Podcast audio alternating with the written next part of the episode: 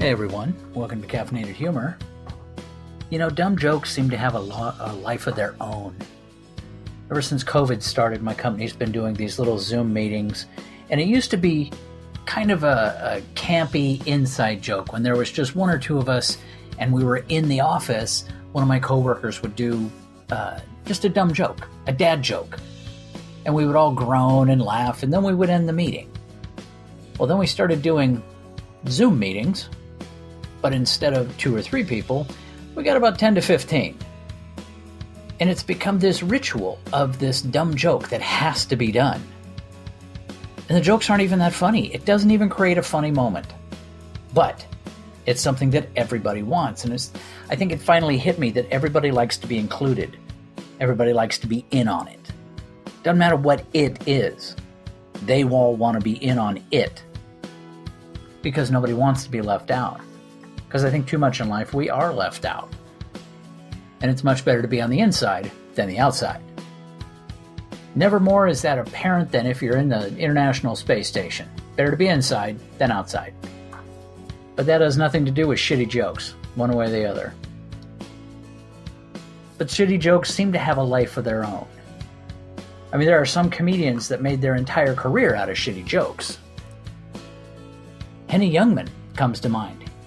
He did shitty jokes, but what made him hysterical was that it was rapid fire. One shitty joke after another shitty joke, 10, 15 in a clip, and by the time he hit number 10, everything's just built up like a wave. And it beats the crap out of you. So maybe the reason that we're all kind of excited about shitty jokes is mentally, we're like surfers. We hope there's a big wave building up. So you don't want to be caught behind, so you start paddling when that first that first joke hits. And typically it turns out to be nothing, but you never know when that wave's going to come. And all of a sudden you're in what should be a boring situation, much like a company Zoom meeting, and you're holding your side because you're laughing too hard. And those moments don't occur that often. It's more fun to be telling that joke than listening to that joke because the overwhelming majority of the time, there's just one shitty joke coming. And if you're gonna, it's kind of like driving a crappy car. If you're gonna be doing it at all, you want to be the driver. You don't want to be riding in a crappy car. You'd rather be driving the crappy car. Not that that's a, an especially big honor, it just is what it is. It doesn't suck as bad. And if you watch a really good comedian, that explains to you what comedy is like. It's like music. You can hear mediocre all day long, but when you finally hear the real deal, it stuns you. Same thing with comedy. But it reminds me of a YouTube video that I watched where they showed five people auditioning for various shows like American Idol and The Voice and you know and they were all singing this one Michael Jackson song. And they said they nailed it. They killed it. These guys were going to go far in these competitions.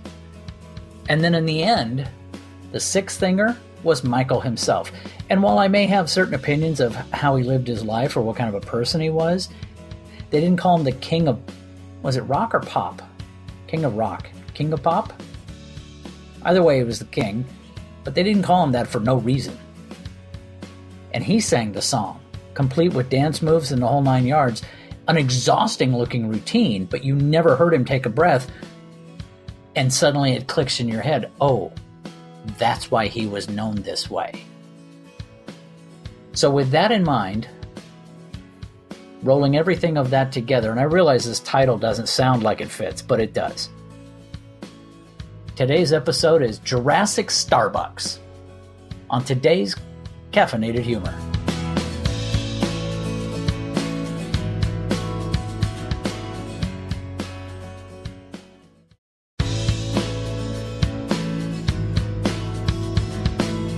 Now, dinosaurs ruled the Earth for a hell of a long time.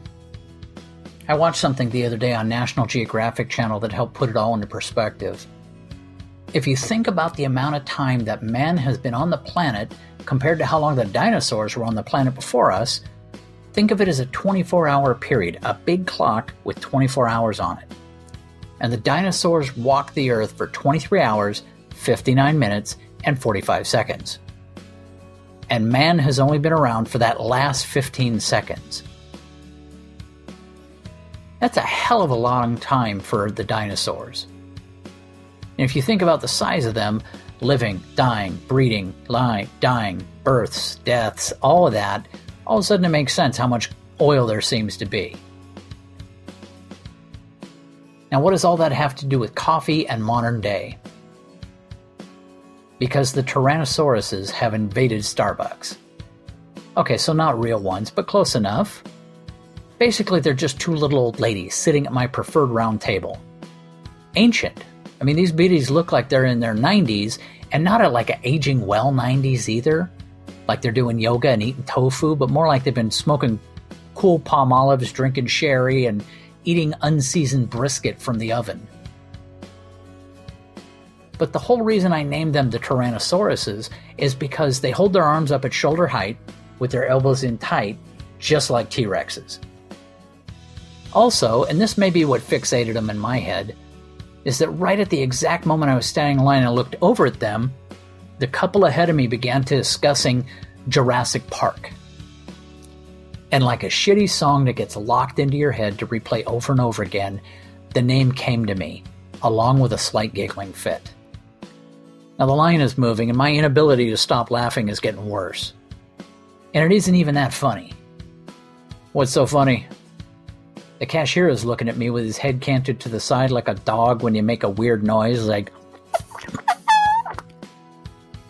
I discreetly point over at the old ladies, mimic the T Rex arms, and say one word to him Tyrannosaurus. He chuckles softly the whole time he's getting my coffee. Now, as I cream and sh- sugar my coffee, I'm finding myself watching the T Rexes closely. Other than their arms and their age, there's absolutely nothing unremarkable about them. I sit down at the table next to him and I start surfing the net. And then I see it. At the edge of my peripheral vision, the cashier is whispering to the barista and pointing at the little old ladies. Snickering breaks out from behind the barista station. I begin to watch this unfold with a growing alarm as more employees begin to cluster behind the station to find out what's so funny. There's an outbreak of coffee prairie dogs popping their heads up over to, to peek at them. And it seriously is not that funny. That isn't slowing this thing down. A few inquisitive customers are now being whispered to at the pickup window. What the hell? It's like an organic viral moment, just spreading out of control. Too bad it's not on YouTube and we're getting paid for this. This is completely free, no charge. The two people at the cream and sugar kiosk look, both look over their shoulders at the old ladies and they stifle their laughs. And then, just as confusingly as it started, it's over. Like the whole room just collectively realized, wasn't that damn funny? It's going to be a long day. Least I got coffee.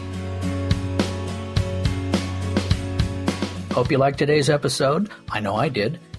Do me a favor.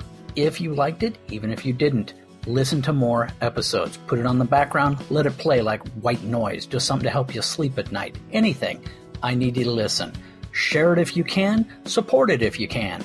Thank you. Have a great day.